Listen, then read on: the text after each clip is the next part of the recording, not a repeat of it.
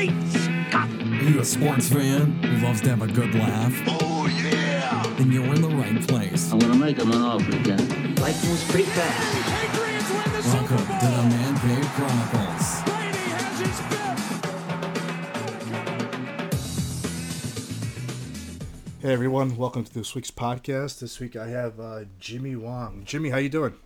I'm doing great. Thanks so much for having me, man. No problem. Uh, what's new with you? Uh, well, you know, um, I live in Los Angeles, so recently there was an earthquake, and there was also a large brush fire north of me. So the world is potentially crumbling around me, but we're still keeping it nice and warm here, so not too much. Yeah.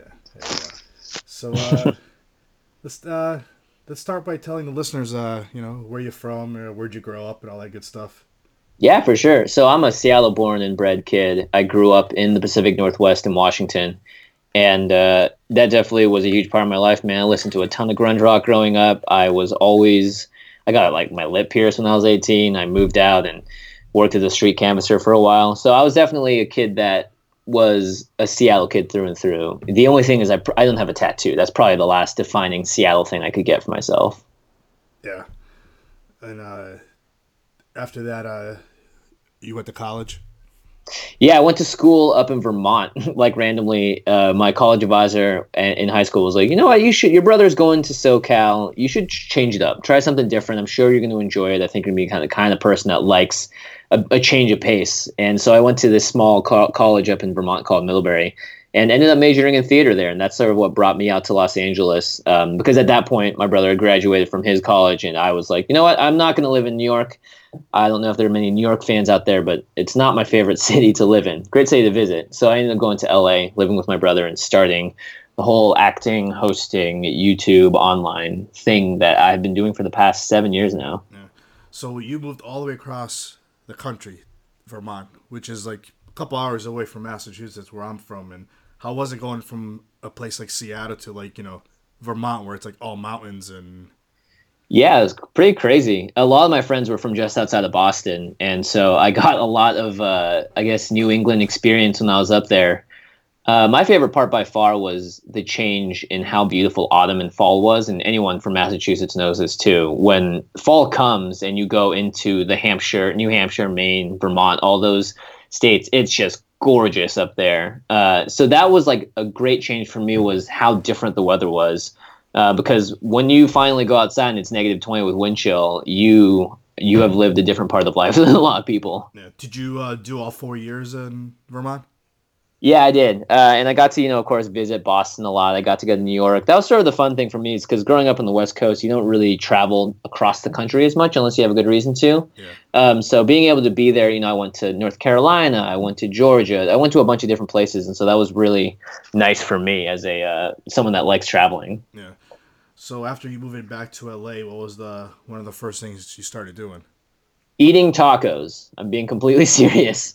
Dude, LA has got some of the best Mexican food in the world. But the first thing I did acting wise was I just sort of went out and did the grind, which is you're listening, you know, you go to a, a casting website, you sign up for it, pay monthly, and every day you sit there and look for roles that might fit whatever your age range demographic is. And you just hit submit over and over and over again. You find the roles, submit, maybe leave a note, uh, and then hope to get called in for something. And for the most part, when you know, you're starting out, you see a lot more smaller projects. So a lot of like college productions, people's first productions out of school, um, sometimes even all the way down to high school productions in Los Angeles. And so you do a whole host of different things, and you audition a lot and just hope that you know things start to progress. But at that point, you don't really have a perspective on what it means to be a performer, be an actor, or whatever. So you're just sort of putting your head down, charging forward, and hoping when you look up, finally, you're at a place that's further along the career path than where you started. Yeah. So and then you started playing around with YouTube, making videos and stuff like that. Yeah, so my brother was super into YouTube, and they caught on to that trend even before the big surge of YouTubers started, sort of in 20, 2010, 2011. They've been making videos on there for a few years, and for me, I was like, nah, there's no real acting on YouTube. I was being really pretentious and artsy about it. And after a year of acting and just grinding it through and making, you know, $200 a month or whatever, I finally realized, you know what, I I should try some different avenues. So I jumped on YouTube and I started doing music originally. And at the time, you know, the flavor of the week was to cover something on the top 10 and then try and make it look like your song was the actual music video to that song. So people would like accidentally click it Yeah. and also people would just be searching for that song, you know, because it was a top ten hit of that week. But after a year of covering, you know, Lady Gaga and Britney Spears a bunch, I kind of grew tired of it. The grind was real, and so I kept doing other YouTube projects. And one of the big things I did was I started my own cooking show, uh, which I'm still doing to this day. And I also uh, was in a show called Video Game High School, which was a ton of fun, and it really resonated with me. I always tell people it's like Harry Potter, but in a video game based world instead. So if there was no NFL, but there was a professional Counter Strike tournament in its place, that's sort of the fictional, alternate, and kind of real reality that we're entering into. Uh, but yeah, that was a ton of fun, and that was re- really, I think, started my acting careers because I, I got to you know explore a whole range of emotions and and actual dynamics as an actor over the course of three seasons of this show, and that was like definitely one of the best projects I think I've ever worked on, and maybe one of the best projects I will ever work on. Yeah, Tell us about your cooking show. How did you decide to start a cooking show, and did you have experience? Like, did you go to take classes in cooking, or is this something that you just did much on your own, pretty much? It was kind of the same thing when I did a full year of acting and then started doing YouTube for the first time. I did YouTube for the first time for a full year, and after got sort of really burnt out on doing music and doing that grind, so I switched over and was like, you know what? I've always wanted to learn how to cook. I don't know how to cook. I'm going to start a show with my friend, and we're going to just cook stuff from like video games and and books and all sorts of fictional properties. Uh, so we called it Feast of Fiction, and you know, I was talking to my brother at the time, and we were just sort of brainstorming and thinking, what doesn't exist online that should exist in video form, and that was sort of the idea we came up with, and so that was the start of this channel that I'm still running to this day, you know, and cooking is a joy because food is one of those things that no matter what happens, it's something humans will always need. And so being able to make food and show it to people and have people rejoice in the making of food is actually a really satisfying thing, even if it wasn't in my mind like completely aligning with what my goals as an actor were. Yeah. What's uh What's one of the best dishes uh, that you enjoy cooking? Uh, we made the Krabby Patty really early on, which is from SpongeBob SquarePants, and it's supposed to be this mythical, amazing burger that you don't know what the secret ingredient is. Um, but you know, we made the episode theme just like how they did it in the show, and I love that show to death. So it was a lot of fun to just both film the episode, edit it together, put it together, and also eat a delicious crab burger at the end. Yeah, and um, what was the name of the video game show that you said you did? Oh, video game high school. Okay. And uh, Yeah. How many episodes did you film in that? So the first season had like not. The first season was like an hour and a half. They were just like, we're gonna make a short movie kind of thing uh, and split it up for the internet. But then everyone was like, we want it to be more and longer. So then the next season was closer to two and a half, three hours, uh, about six episodes, and then the last season was another six episodes, but closer to like four hours because the episodes just got longer and longer. Um, and we treated it more sort of like a TV show. So overall, I think it was 12, I think it was twenty one total episodes of that show. And now, um, have you worked on any other projects for uh, like your own stuff on YouTube? Yeah, I mean, the main thing that I keep doing right now is Feast of Fiction, and it's something that I've always loved to do. Uh, it's it's good to always keep you know opportunities as open as possible, and brand deals are something that a channel that's successful on YouTube can get. And that's a great way to actually make an income doing this because you know it, it's been hard to just make money off of AdSense alone, which is how many people are viewing your video, you know, how many people are clicking on the ads on it. Um, and that's tough because it can be really inconsistent. And there's been a lot of controversy recently on YouTube because ads have been pulled by a lot of people because they realize that it may be placed in front of controversial content they don't want their product in front of. So as a result, AdSense sales dipped and stuff. So I like doing Feast of Fiction because it's a great avenue to be able to pursue working with bigger companies. You know, we did something for the Hunger Games. We've done stuff for Walmart and all sorts of different companies, which has been a great way to both get a little experience working with bigger companies and also make an actual income off of something like this. Yeah. All right. So uh, tell us about the your Disney show that you just uh, finished filming and it was already aired during the summer. Yeah, and it's actually still airing uh, because you know I, I find that most times if something is on a rerun, it's a it means that you know it was in a certain time of day that's hard for a lot of people to watch. So that's why I love reruns. So right now on Disney XD, every night they're changing the channel, and Disney XD is the I would call it the sister channel to the main Disney channel. Uh, where, but they get to do a lot more animation and a lot more fun stuff. So people that are fans of the show Gravity Falls, that's where the that's where it originally originated from. Uh, there's also like Spider-Man and a bunch of other Marvel-related stuff on that channel, as well as the new Ducktales. But every every night now they're changing it to DXP, which is like video game focused content. So there's let's plays, there's shows um, that are like video game competitions. There's sort of uh, coverage of life events or tournaments such as Overwatch tournaments in the world, and it's all between 9 p.m. and 3 a.m. Those times may have changed. I'm not too sure. But one of the shows on it is what I like to call like the SNL equivalent of a video game show. It's uh, me and another host, and we are essentially welcoming guests to the show to come play video games on the couch with us. And we screen digital shorts and occasionally play games in studio and just kind of goof off and do some really fun, silly things. And the whole audience is filled with other people that are YouTubers, influencers, Viners, Instagrammers, Twitter people, all that.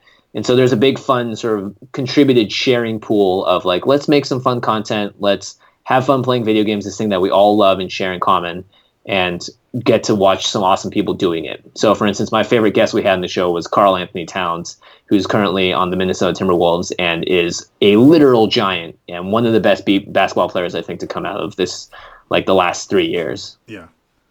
but the guy loved video games. You know, like that's just something that brings a lot of people together, and that's also really fun to see because I think I, I think anytime looks at a, pro- someone looks at a professional athlete, they don't really think like I bet that guy loves Madden or I bet that guy loves playing Xbox or whatever. You know, Yeah.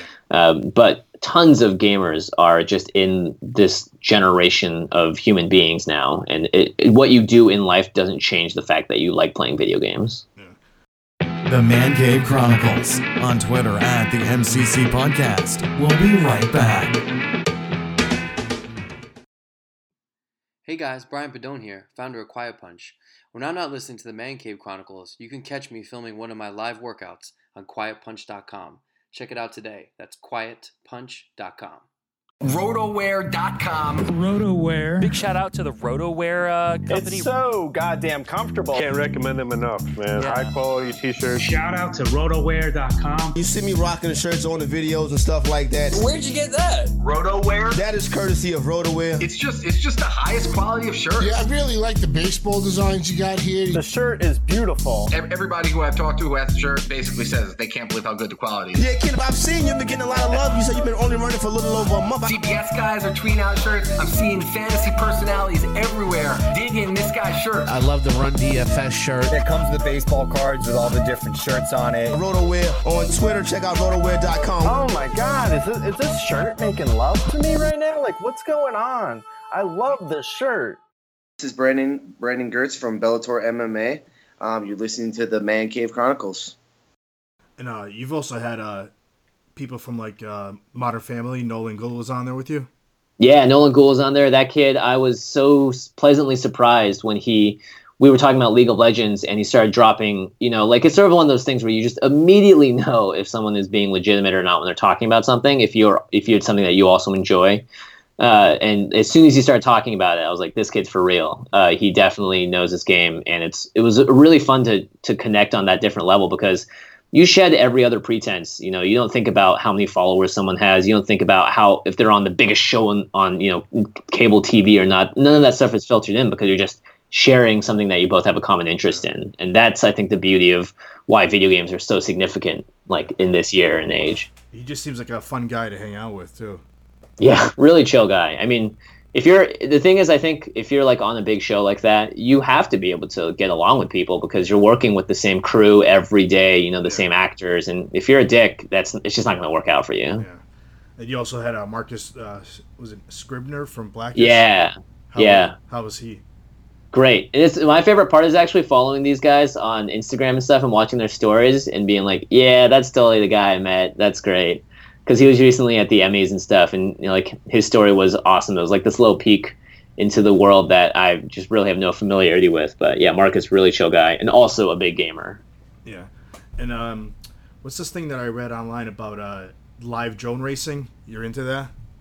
Oh, live drone racing. I'm I'm not into it. I love drones because we use them all the time for filming and stuff, and like the angles and the crazy shots you can get with drones are just awesome. Like my friends have all. I have, I have two people I know now that went to Iceland, brought a drone, and came back with what looks like the most beautiful video in the world.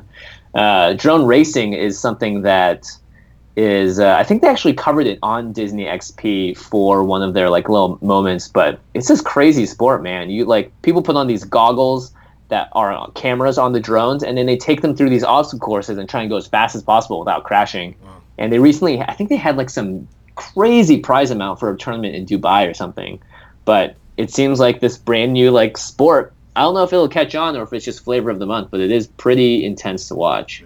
Are you a drone owner?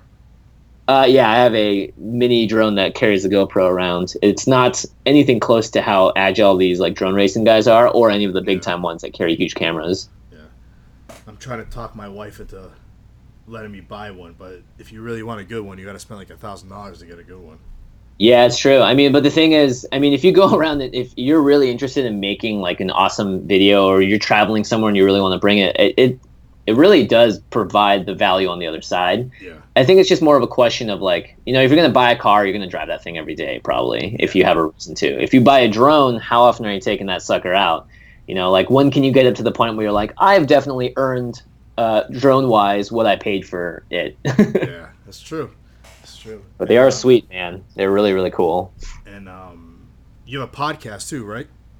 Yep, a podcast about this nerdy game I play. Uh, it's actually pretty awesome. Actually, I, I shouldn't call it nerdy because I'm a huge fan of it. It's called Magic the Gathering. It's like the original collectible card game, and it's been around for 25 years now, and it's only gotten better because you know they've just been iterating and iterating and, and condensing it and making things correct and exploring new gameplay things that they've never done before. And in 25 years, this game has got millions of players worldwide now, which is pretty awesome to see.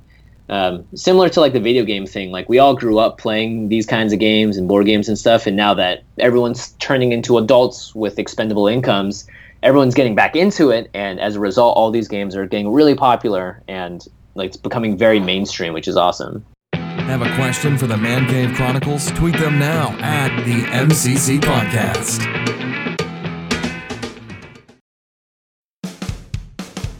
Hey everyone, Blaze and Will here from Hey Down in Front Podcast. Join us every Tuesday as we provide the movie commentary that you never asked for.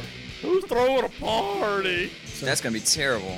We go over our weekly entertainment based adventures. God, if you're listening, hell! Then we dig in and tear apart the movies everyone loves. Oh, I had my mouth open, you fucking animal! Check us out on iTunes, Podbean, and Stitcher. I had to rewind myself. I know. All right, thanks for thanks, thanks for mansplaining that to me, ladies. And give us a follow on Instagram at Hey Down in Front underscore podcast and Twitter at HDIF underscore podcast. See you next Tuesday. Oh, okay, Blaze. This is Adam Nutter. And this is Greg Trout. And we're Nerds with Words, and you are listening to the BS Podcast Network. Has the universe ever called out to you? Well, it's calling out to you now, and it demands you listen to the Jerk of All Trades podcast. Every Thursday night, Eddie and Ray tackled the absurdity of this world via a cornucopia of topics ranging from hot button mainstream news, tech, robotics, progressive medicine, UFC, WWE, and so much more. Jerk of all trades, changing the world, one podcast at a time. Where um where can listeners find your podcast? uh, if you look up the command zone i believe that should pop it up first on most podcast apps. We also have a youtube channel. Just look up the command zone podcast. And we actually do this fun show. If you ever want to see people playing uh, magic the gathering we do a show called game knights knights with a k where we put you know four players in a room and they play these decks. And we do our best to edit it in a way that is really uh, digestible for someone that may be unfamiliar with the game because it's more about the emotional beats and sort of carrying it through like a show and so these are like 30 40 minute episodes of four people gathered around laughing a lot yelling at each other and playing a card game so that's i'd say if you want to get like an intro to that i would 100% start there Is there uh, anything else you want to share with the listeners? Uh, I mean, hey, uh, use the internet. I don't know. Uh, I guess the thing is like, it's always fun to get a lot of like suggestions on what to listen to. We do something called the End Step on our podcast where we talk about something outside the world of Magic the Gathering, and it's always like talking about hardcore history or you know this book series or whatever. And I found it's really hard to like fit it all into someone's head. Um, and usually there's like better ways of just kind of getting a taste of it. So I would say like anytime someone gives you a suggestion, I would just slot aside like 10 to 20 minutes if you're really interested. Do a little bit of a deep dive on the online, and if you like it, you can keep going. But don't like think that you have to endure an entire recommendation. Because if someone recommends me a book, I'll go read a review on it, you know, and see if it's something I'm into. yeah, exactly. It's like uh, it's like buying a video game. You want to look into it. Is this something I'm gonna play? Then you watch Yeah. videos online and say, yeah, this is something I'm gonna play. Yeah, that's a huge part of marketing video games now too. Is like giving it to streamers. It's crazy how much power the consumer has. Uh, but hey, that's just kind of the world that we're we're in now. Yeah. Are you uh, what's your favorite gaming uh, system? Oh my goodness, what a great question. I would probably say like the one that really resonates the most with me would either be the Super Nintendo or the Game Boy. Just because portable gaming started with the Game Boy and when smartphones really got going, it continued on the smartphone. But the Game Boy was the original, you know, portable, bring this anywhere, play a game on the bus, on the streets, plug your headphones in, disappear into another world, you know. And so that really had a big impact on my life while I was a kid. What about now for like the new new systems? I think I'm probably a PS4. Actually, no, the Switch. The Switch is sweet because it does exactly what I was just talking about. You can take it anywhere. Like I was playing a Switch on the plane, and I had the biggest grin on my face because I was like, "There's no way that if you told child me what you were doing right now and what it looked like, I would ever believe you." Yeah, it was kind of like the the PSP.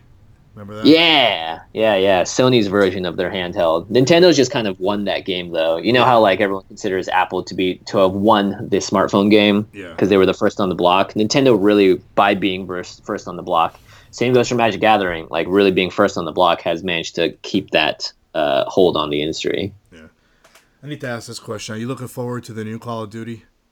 I mean, I'm always looking forward to a Call of Duty because I know that the campaigns are just always ridiculous. You can expect a few crazy cutscenes, and then I'm the kind of guy that like plays multiplayer for a day, rage quits a few times because kids are way better than me, and then just and then just waits for the next Call of Duty. Yeah, I'm actually looking forward to this one because it goes back to like its original World War II type of Oh, atmos- nice. atmosphere. Yeah, I like that a lot. Battlefield did that too, and Call of Duty and all these games started. You know, it's it's it's crazy when like you're jumping around in like jetpacks and stuff and flying through space. Yeah, that got a little too, is- cra- too crazy for me. yeah, I know, right? It is kind of cool to see, you know, how warfare worked back in the day, even though it is still fantastical. Um, but it's pretty crazy stuff, video games Great, yeah. Um, through history. so how can uh, listeners find you on YouTube and all the other social medias that you're on? I'd say the best way is just like find me on Twitter. That's where I usually announce everything, spread out most of my thoughts, uh, agree with them or not. but it's also like got inside my bio, like here's where you can do all this other stuff. And if you want to jump down that wormhole, like freaking go on ahead. I would love to have you. If you, you know, if you don't like it, you could. You're more than welcome to not. That's what I always tell people. Uh, so you can just follow me on Twitter at jfwong. It's all there. But you have good Instagram stories too. I, I follow you on Instagram. And you Oh, some good- thanks, man. You have some good videos on there. Yeah, I try. A lot of that's like food related and dog related. Yeah. So if you like a dog, find me on Instagram. Same username, JF Wong. Yeah, because like you had something on today. Where were you today? You were at some kind of. We market. were yeah, Grand Central Market. It's like this market in LA that uh, a lot of independent or like smaller restaurants and stuff can uh, rent from, which is really cool. Yeah. So a lot of really awesome places in there. Yeah. All right. Well, uh, thanks for coming on, and uh, please come back on in a few months. And let us know what you're working on and how's everything Heck going. yeah. Can do, and we can talk about football too if you're a Bostonite. Oh yeah, yeah. Are you uh, you a sports fan?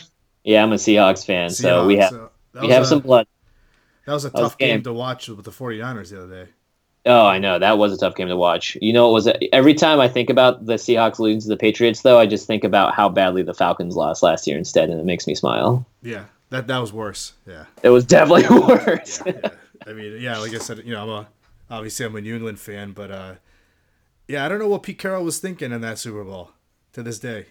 you, know, we still have the same offensive coordinator, and a lot of people really don't like like him for that reason. So we'll see what happens. Yeah, it's, uh, this the, this season will be interesting with a lot of teams. I think. Yeah, it's crazy because I really like seeing teams that were traditionally not good just have a great year. Like the Raiders, I think, are just secretly being the best team in the NFL right now. Yeah. Yeah. I can It's kind of crazy. Uh, but you know, here's the thing: coaching matters. And if you're co- if you're going against a team like New England, you better outcoach them, otherwise you're probably going to lose. Oh yeah, yeah. yeah I mean, uh, they lost the first game of the season, but you know, most of us are not really worried about that one loss. Yeah, exactly. Right. Like you have a lot of other stuff. You've got the rest of the season. Exactly. There's a lot left to go. Yeah. All right. Well, thanks for coming on, and uh, like I said, uh, hope to have you back on in a few months. Thanks, man. Hope uh, hope both of our teams are doing well at that point and about to enter the playoffs. There you go. Yeah, perfect time. perfect timing. I'll bring you on. Perfect right timing. I'll bring you on right before the playoffs. Yeah, let's do some player predictions. See how we do. All right. All right, dude. Thanks so much. All right. Thanks. See you watch me talk on my phone yesterday, all sexy. Ching chong, wing wong. Baby, it's all just code. It's the way I tell the ladies it's time to get funky. I hope one day you can meet my mother, my brother, sisters, grandmothers, grandpas, and cousins. Oh, cause what they're really doing on those Friday nights is showing me how to cook and dress. Cause baby, I wanna take you out and blow your freaking mind. And underneath the pounds of makeup and your baby blue eyes. I know there's a lot of pain and hurt for such a big brain to spend all night studying poli sci. I pick up my phone and sing ching chong. It means I love you. Ling long. I really want you. Ting tong. I don't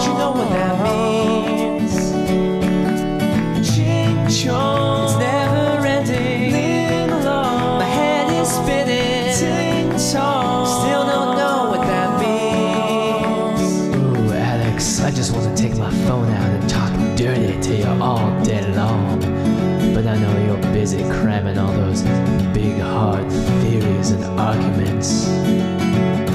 You ain't that polite, nice American girl your mama raised you to be.